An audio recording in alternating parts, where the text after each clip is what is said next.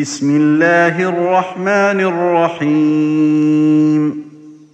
والتين والزيتون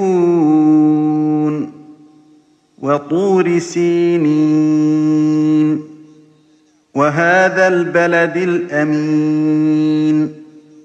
لقد خلقنا الإنسان في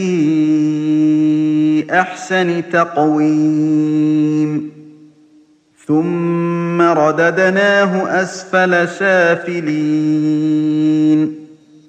إلا الذين آمنوا وعملوا الصالحات فلهم أجر غير ممنون فما يكذبك بعد بالدين أليس الله بأحكم الحاكمين تم تنزيل هذه المادة من موقع نداء الإسلام www.islam-call.com